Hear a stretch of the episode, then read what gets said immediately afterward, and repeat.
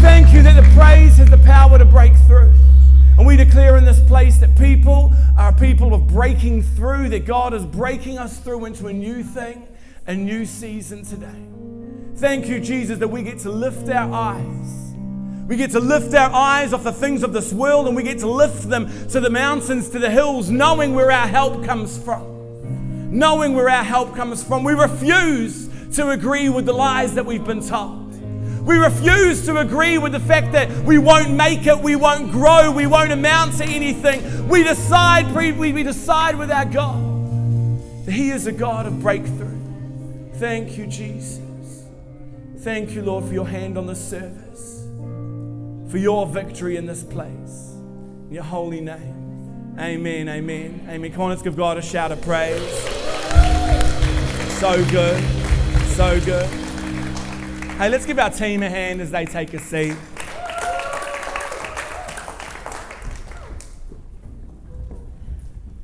Awesome.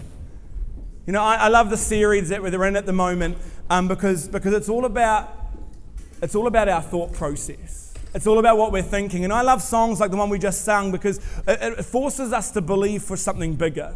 It forces us to believe for something greater. You know, we, we, can, we can make that declaration like, I refuse to agree with the lies that I've been told. You know, I don't know what the lies are that have been told and what have been sown into your life, but come on, let's be a people that refuses to agree with the lies that we've been told.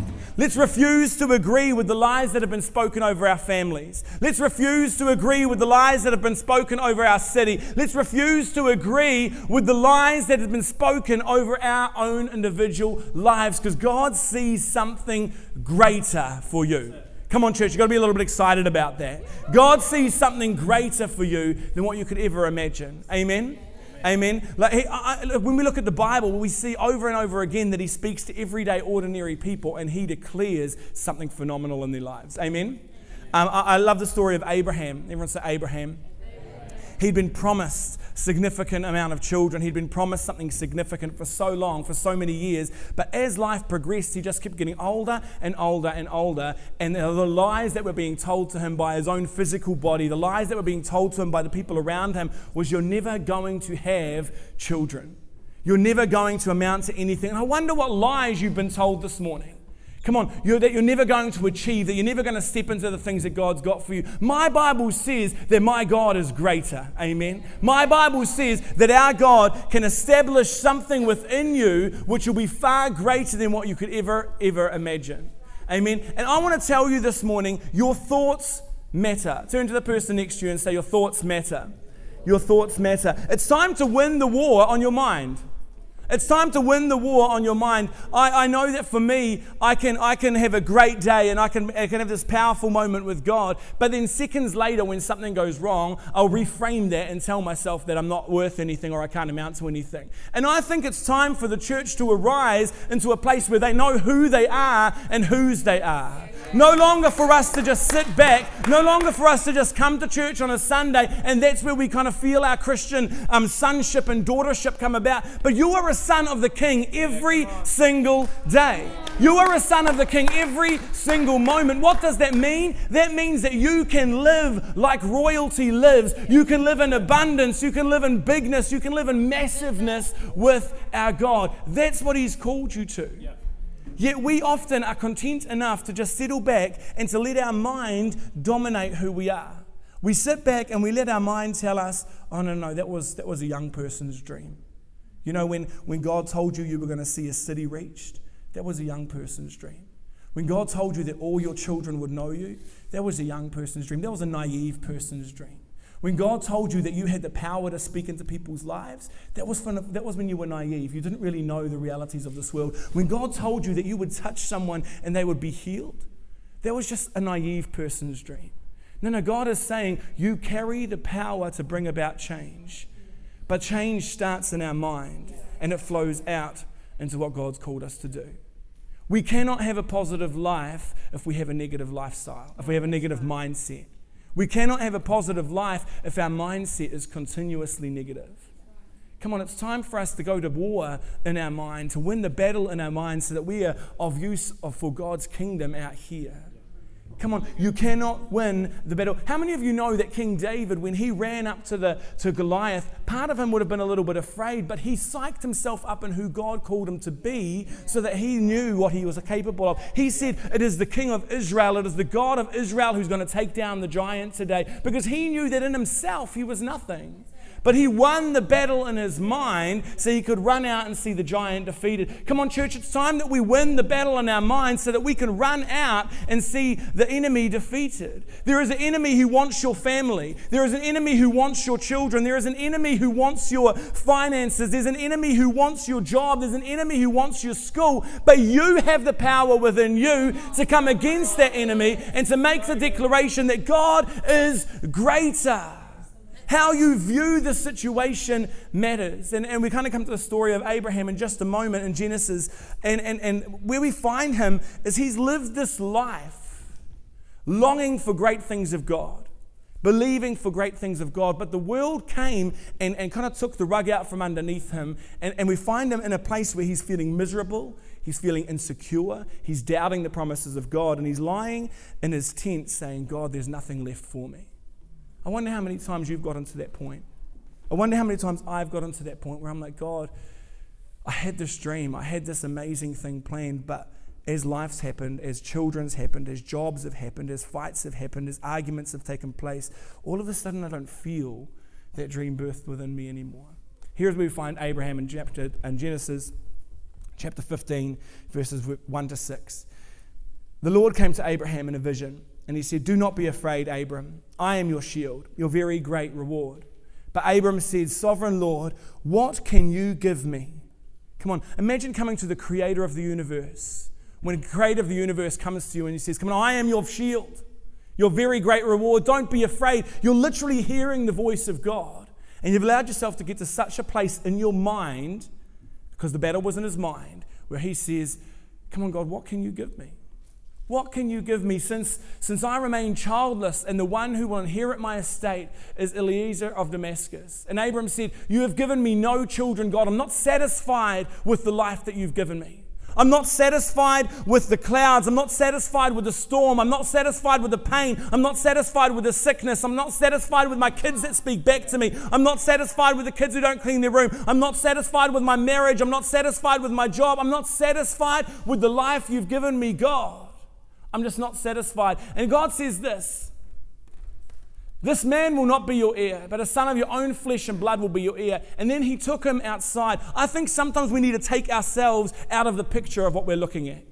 He says, Come on, Abraham, get out of your tent. And he says, Look up at the sky and count the stars, if indeed you can count them. Then he said to him, So shall your offspring be. And Abraham believed him. Where was the battle won?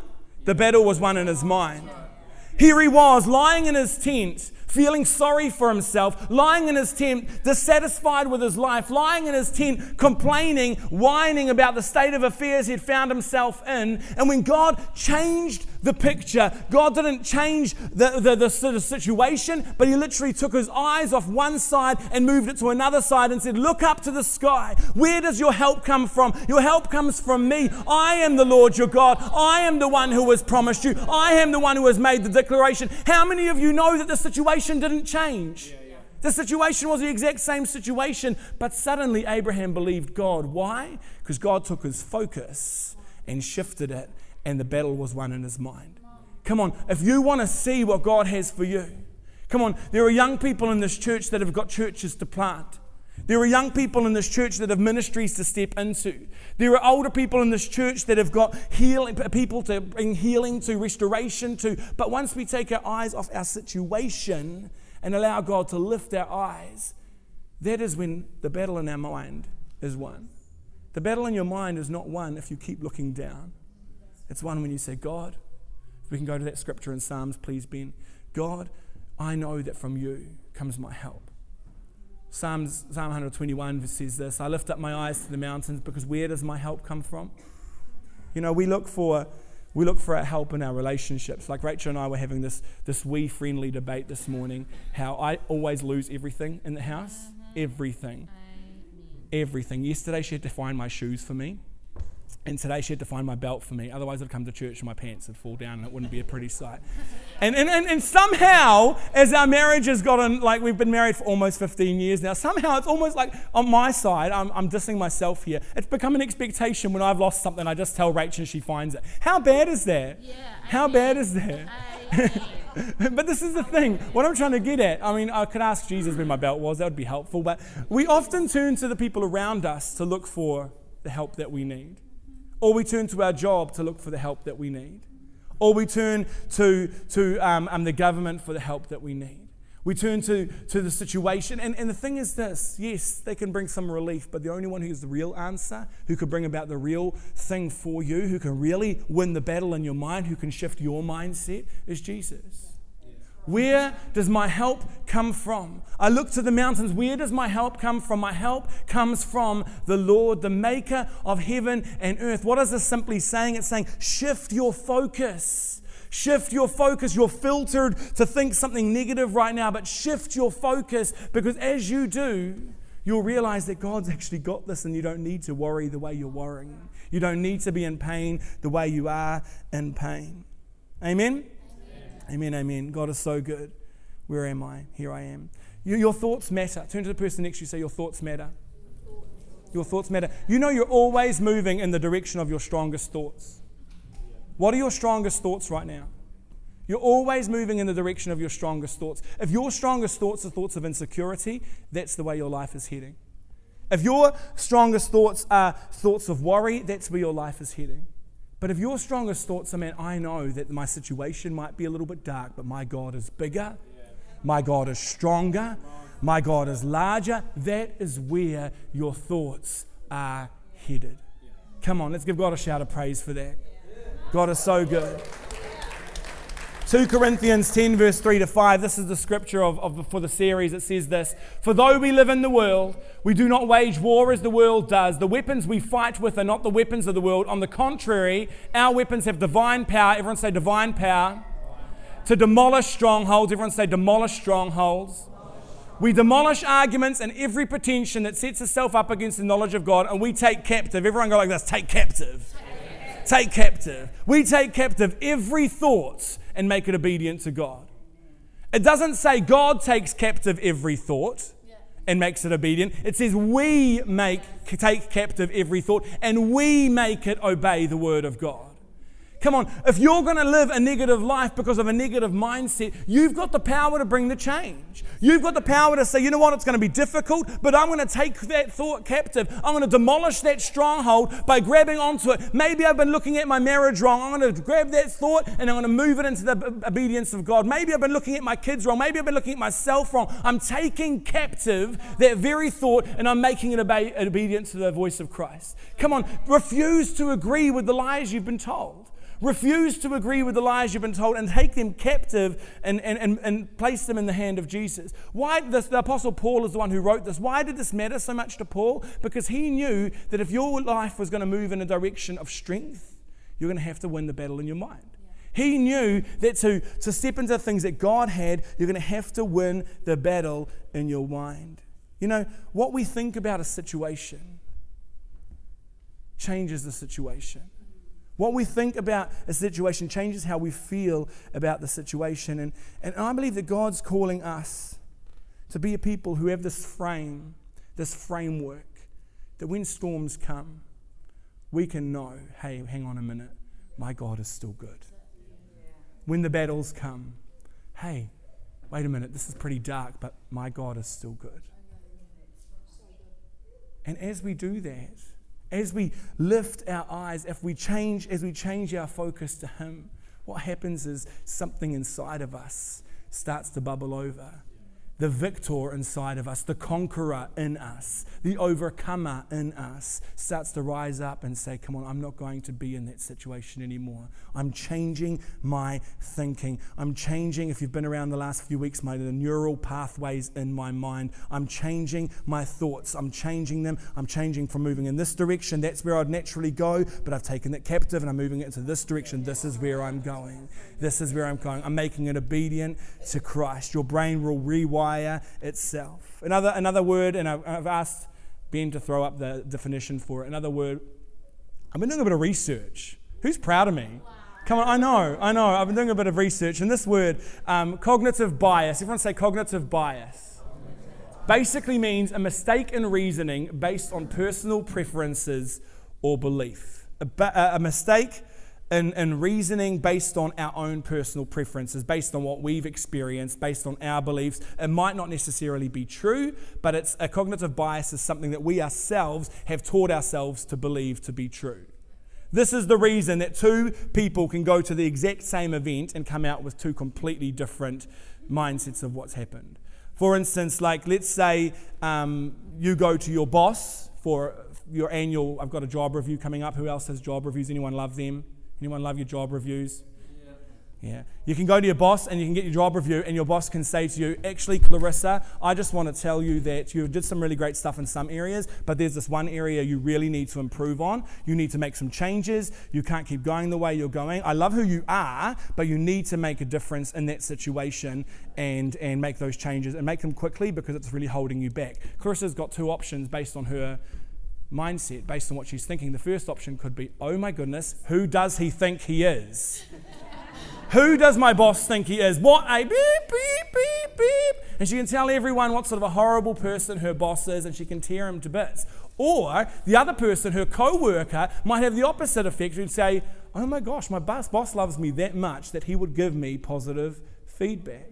The situation didn't change, but the framework the thought process, the mindset was completely different. Another example two different people walk into church. One person comes from a background where Christians have just hurt them and Christians have just destroyed them. The, when they were growing up, the, the church just wasn't good to them. And the other person had a great experience with church and loves everything about church. They can walk into Equippers on a Sunday morning. The first person is like, oh my gosh, no one talked to me. I sat on the back row and no one had a conversation with me. The music was too loud. I'm upset. The kids looked ugly and they didn't do any good dance moves. What is going on? And that's the one mindset. The other one could be, oh my goodness, I know that this place isn't perfect, but I could feel the presence of God. It was beautiful. Same service, two very different perspectives, two very different outlooks. Go a little bit deeper. Some of us have had a horrible relationship. Not me, my dad's here. Everyone wave at my dad. Hi, dad. Some of us have a, have a difficult relationship with our father growing up. Some of us have a difficult relationship with our dad, and, and then when we come into a church setting, we get told that God is our father. And because of the perspective we've carried, we then can't open up to God, our Father. Does it change who God is? Does it change the fact that God is loving, graceful, merciful, and will do anything to see us succeed? No, it doesn't. It's simply the filter through which we are looking. It's simply the framework through which we are looking at the situation. A, co- a, cognitive bias is a personal thought that something might be true even though it's not. A mental filter that impacts how we think. It's not the facts that are different, it's the filter. It's not the facts that are different, it's the filter. Like we can look at a situation and, and wonder why someone's thriving and we're just surviving. It's not the facts that are different, it's the filter through which we are looking, through which we are looking at the situation. How we think determines so much of how we live. What goes into our minds comes out in our lives. That's why we've got a war on our minds. That's why we've got a battle in our minds. Last week we um, uh, looked at, like I said, I was going to try and teach you two disciplines throughout the series. Last week we looked at training our mind, meditating on what was good, pure, holy, trustworthy, taking captive those thoughts and bringing them to Jesus and meditating on what His Word says, refusing to agree with the lies. That's what we looked at this week. This last week, this week I want to look at reframing. Everyone say reframing reframing our minds. This is the definition of the word reframing, if we can have that up, Ben. It says this creating a different way of looking at a situation or relationship by changing its meaning. It's creating a different way of looking at something and then changing the effect that it has on our lives. Rachel and I have been through some pretty um, dark spots when it comes to finances in our early married years. Like we came through into some spots where we really had no idea how we were going to pay the mortgage, how we were going to feed our children. It was fairly difficult. My mindset is always to be pretty negative in those sorts of situations. I'm just like, oh my goodness, everything is falling apart. I'm going to quit my Bible college course and I'm going to quit everything we're doing and I'm going to go and work for my dad and he's going to pay me and it's going to be fantastic.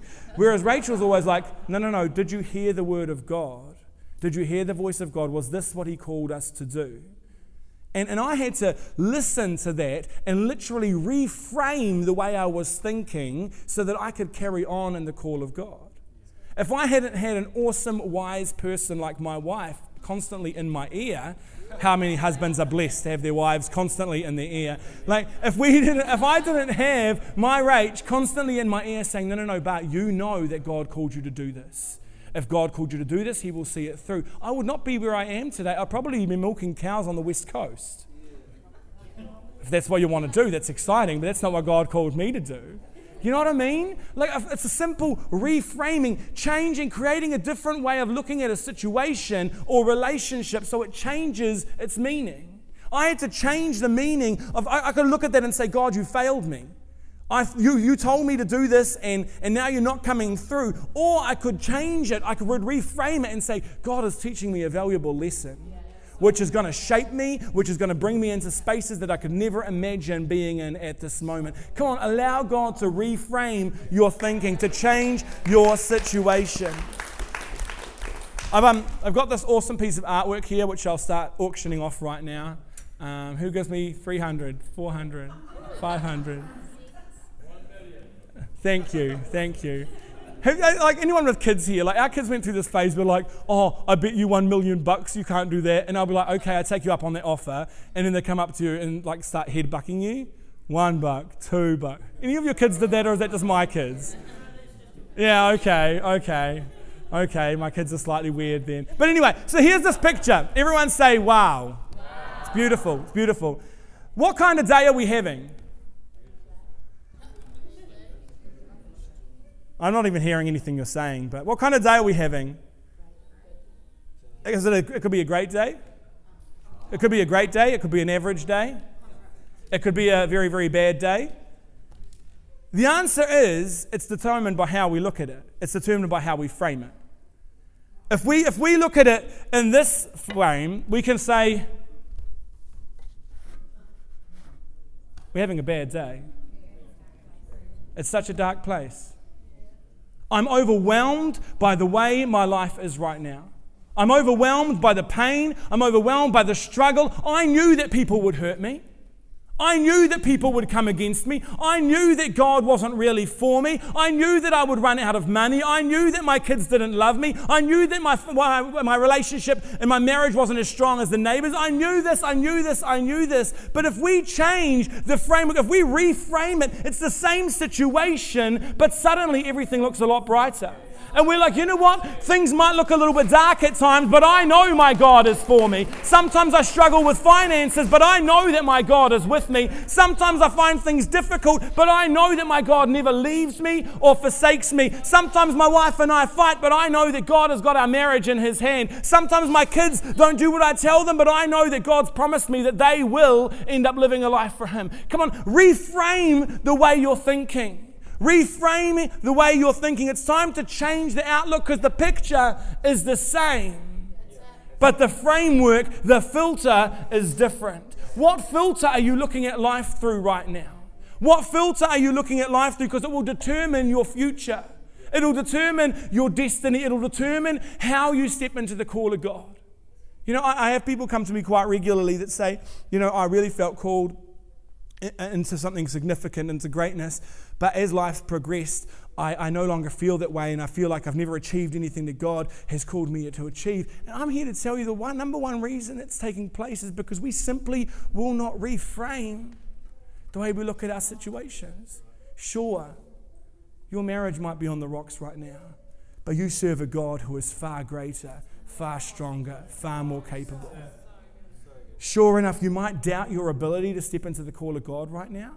You might doubt your significance, but in His Word, He says that you are beautifully made, that you are wonderful, that the destiny He has for you is so significant. It's time to reframe, to create a different way of looking at a situation, to create a different way of looking at a relationship by changing its meaning. Changing its meaning. It's not the fact that's changed, but it's the filter. You cannot control what happens to you. This is pretty wise, write it down. You cannot control what happens to you, but you do control how you frame it. You do control how you frame it. I know some people that have gone, gone through some pretty dark situations recently, And it's all been about how they've framed it. It's, it's, it's been the result of how they've come out the other end. Come on, it's how you frame it, it's how you move forward. You know, I just thought life would be better at this point. You know, I, the Apostle Paul, he was great at reframing, and, and, and one of his greatest desires, um, one of his greatest dreams, was that he would get to preach in Rome. Um, Rome was like the, the central point of that, of that world at, at, that time. It was like where everything happened. If something significant happened, it happened in Rome first. And, and Paul's dream was to go and preach the gospel of Jesus Christ in Rome. Good dream? Good dream. It's a great dream. That was his dream. But, but what we don't realize is that in the life of the Apostle Paul, he didn't get to Rome as a preacher, he ended up getting to Rome as a prisoner. He, he wanted to go preach the gospel, but he ends up getting to Rome as a prisoner instead. He, he, instead of being the preacher, the mighty preacher that he thought he would be in Rome, he ends up being there as a prisoner, shackled and tied to the guards and to the, to the concrete blocks. Instead of being able to step out and to, to declare what God had for him, to, to declare the gospel, he was in there stuck with just one or two people at a time. And, and he had every possibility to simply whine about the situation. Like this is what Paul would have said in the NWV version, which is the New Whiners version. Okay? Just for those of you who have no idea that that doesn't exist, this is what he would have said in the New Whiners version. It says this He would have said, I want you to know, my brothers and sisters, that what has happened to me completely sucks. It's awful. As the result of the hell I've been through, I'm going to quit my e group and I'm going to leave this church. Come on, that's the new Whiners version. That's what so many of us do as Christians. I can't believe this. As a result of everything I've been through, I'm just going to quit on church. I'm going to quit on my friends. I'm out that door and you'll never see me again. That's the new Whiners version. Doesn't exist except for in a lot of people's hearts. New wine is. This is what Paul really says. If I can have that up on the screen, says this. Now I want you to know, brothers and sisters, that what, what has happened to me, I'm in jail, I'm in prison, has actually served to advance the gospel. As a result, as a, as a result, it has become clear that throughout the whole palace guard and to everyone else that I am in chains for Christ. And because of my chains, most of the brothers and sisters have become confident in the Lord and dare all the more to proclaim the gospel without fear. So here he's saying, My situation is awful. He's not denying it, it's dark, but what God is doing is far more significant. There, whatever I tried to do in the past, whatever I tried to do in my own strength, I could never do. But now what I'm able to do in His strength is far more beautiful, far stronger, far better. I, I, I was able to. I love the fact that He was chained to guards. I can guarantee guarantee you, that would have been on eight hour shifts, four hour shifts. The Apostle Paul would have been like, you know what? The situation's pretty dark. But I've got two people that don't know Jesus who are chained to me. Who's the real prisoner here? Who's the real prisoner? I'm going to tell them about Jesus. For eight hours, they're going to hear the gospel, they're going to hear all about it. Come on, how are you going to look at your situation? Are you going to look at your situation as the end of it all? Or are you going to look at your situation as, man, even in this, God is good? Even in this, my God is good. Give him a hand, he's awesome. It's not the facts that are different. It's not the facts that are different, it's what we do with them. Just before we finish, I want to finish on time today. I always say that never happens. Three ways of reframing your mindset, three ways of reframing the situation. The first one is this thank God for what didn't happen. Number one, thank God for what did not happen. Like we can get all upset about what did happen without even realizing that God was actually protecting us from something greater that was about to happen. The other day I was in the airport, and this seems to happen a lot in Nelson these days. I'm there, I'm checked in, I'm ready to get on board, and then you hear across the intercom, um, just want to let you all know that there's a slight delay Mechanical error, a slight delay, engineering problem. We will let you know in five minutes of a new boarding time, and five minutes later. We'll let you know in 10 minutes of a new boarding time, and then literally 15 minutes later, they're like, um, actually, the flight has been cancelled due to engineering errors. We can no longer send you to Auckland. Please go to the desk and we'll give you a new time of flying. And the new time of flying that I got was literally half an hour before I had to fly back. So I was like, thank you very much, pay me my money back, and I'll be happy with that. But I was pretty grumpy for a little bit there. And I was talking to the lady, and she was feeling very flustered, so I got real friendly because I felt sorry for her. But I was upset. But the thing is, what I came to, what I come to realize, what I come to think about later, is that I would rather be upset down here, wishing I was up flying in the sky, than up on some plane with mechanical errors wishing I was down on the ground. Come on, how are you going to look at the situation? I say thank you, Air New Zealand, for not flying me to Auckland in a, in a plane that's about to fall apart. I mean, what would I rather have? What would I rather have? It's not, we need to, we need to thank God for what didn't happen. Yes, it sucks that I didn't get to go to the meeting that I really wanted to go to, but thank you, Jesus, that I didn't crash land that plane. Like, come on, well, thank the Lord for what didn't happen. Thank God for what He's protecting us from that we'll never know, that we'll never see. Whenever you are where you don't want to be, you can recognize that the situation could be a lot worse and thank God that it didn't happen. Reframe your mindset. Every now and then, we need to get some perspective. I didn't get my project done on time, so I'm not going to get the bonus that I wanted, but at least I've still got my job. You know, my marriage is not where it is, but at least I know that I'm with someone who will never leave me. And God's got this. You know, my kids might not always listen to me, but at least I know that, that God's got my back and that we can lift this situation and He's protecting me from far greater things. Come on, God's got your back. The second one is this to thank God for what didn't happen. Secondly, practice pre framing. Everyone say pre framing. This is what pre framing is. Does anyone ever go to a, an event that they really don't want to go to? And beforehand, and someone's like, I'm at church, aren't I?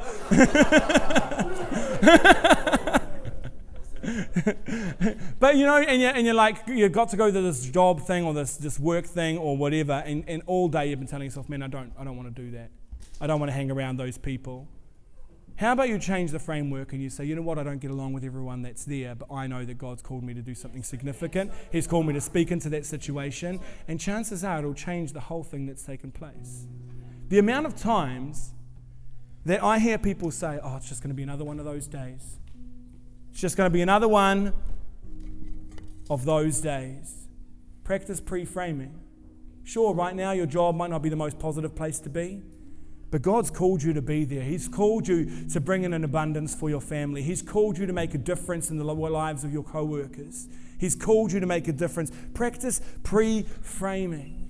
Say thank you to Jesus for what didn't happen. Practice pre framing. And secondly, and thirdly, sorry, train yourself to look for God's goodness in every situation.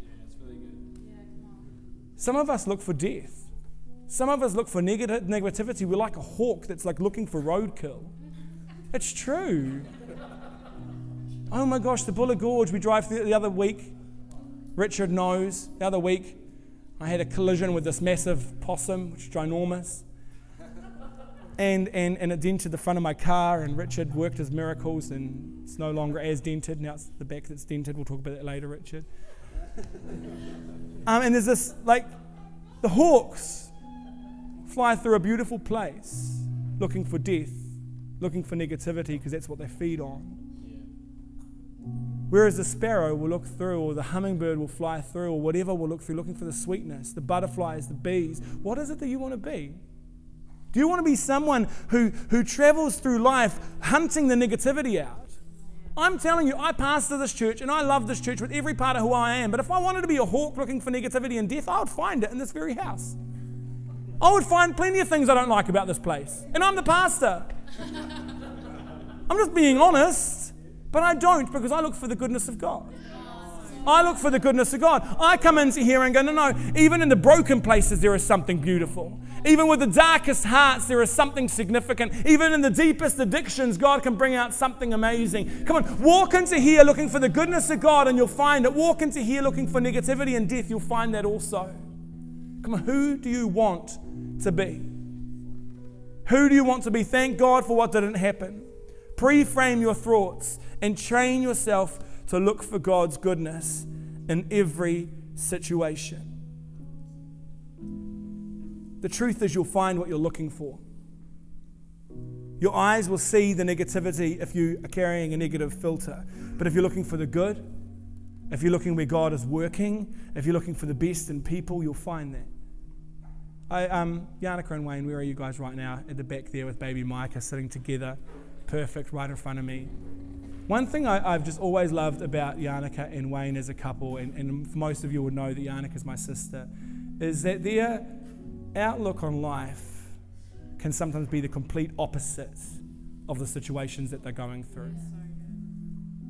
Like I've seen them countless times face battles which I don't know whether I would have survived or whether I would have crumbled Yet the outlook, their, their love for Jesus has created something completely different. As most of you know, baby Micah, after being born, about a week old was he? He ended up having to go into hospital, hospital for emergency surgery on his heart. I will spare the details, talk to them if you aren't aware. Um, and, and, and it was pretty dark. Like it was like Yannick had to leave, a, uh, and Wayne had to leave a whole bunch of kids behind and didn't even really get to say goodbye and just fly up to be with Micah, which of course any parent would do. But it's a situation that a lot of us will crumble under. And I just remember, like on Facebook, we could have this mindset. But I just remember, and I did ask Yannick's permission to read this. I remember on Facebook, like a week or so after it took place, this is what Yannicka said. Hang on, it's just opening up. She's this I'm not just enduring, I'm advancing. In every new season, you reveal a whole new aspect of yourself. Whatever I face, I know that your goodness and mercy follow me everywhere. But not just that, I know that you go before me. I know you have been where I need to go and have put all things in place for me to advance through it victoriously. To top it off, you cushion me on every side with your unending love and unexplainable peace. So, with every new experience, whether good or bad, I hope to shine your light a little brighter, to display your love a little more extravagantly, and to fulfill every good deed you have prepared in advance for me to do. The same picture. Your baby's in hospital going through surgery. The same picture. You could look at it this way. The facts didn't change.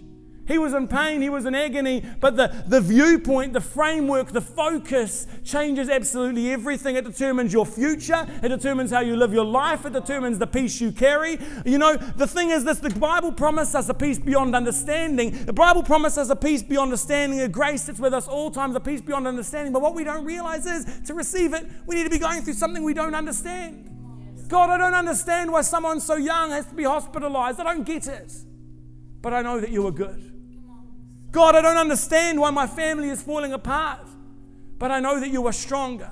God, I don't understand why life can be so difficult, but I know that you are good to me every single day. Church, it's time to reframe the way you look at situations. We can't passively allow stuff to happen to us. We've got to pre frame, we've got to be prepared to say, no, no, no, no, even in my darkest times, my God is good. Let's stand before Him today. Get a spiritual filter, just as the team leads us. And I, I, just, I just really feel this to get a spiritual filter. Get a spiritual filter. Look at your situations. Don't interpret God through your circumstance. Rather, interpret your circumstance through the goodness of God. Don't interpret God through your circumstance. My life's pretty crap right now. That must mean God's not for me. No, no, no. Do the opposite. My, my situation is difficult. But I know in God I have the strength to do all things. I know that though the pain is there, I will rise above like the eagle. I'll not be a chicken clucking around in my pain, but I will rise up as an eagle and soar above everything that I've, I'm facing, every difficulty, every challenge. Come on, God has got this. But sometimes it's simply our own mindsets that keep us small. Last week, train your mind to think on the good things of God. This week, frame the situations and, and through God's goodness, through His grace. Lord, we just thank you in this space. We just thank you that you are a God of grace, that you are for us. That we can get rid of the, our negative default filter. We can get rid of our negative mindsets around church, around relationships, around our own selves. We can get rid of the negativity around our children. We can get rid of the negativity around our own insecurities. And we can say, no, no, no, my God is for me. He's so much stronger. He's so much greater. I'm seeing Him lift up. The facts might not change, See, this is the thing, church. The facts might not change, but because our filter changes, everything else does. The facts might not change, but because your outlook changes, everything else does. Lord, we thank you for changing people's filters today. Come on, church. We thank you, Lord, for changing our situations because you've changed our focus. You've changed the way we look at things. Thank you, Jesus, that sometimes we find ourselves in difficult situations because it grows us and it changes who we are from the inside out. Lord, we thank you that though the situation itself hasn't changed, you've changed so much on the inside of us. You've changed who we are. Thank you, Lord. Thank you, God. We lift you up. Light of the world, you step down into darkness. Open my eyes, let me see beauty that made this heart adore you. Hope of a life spent with you.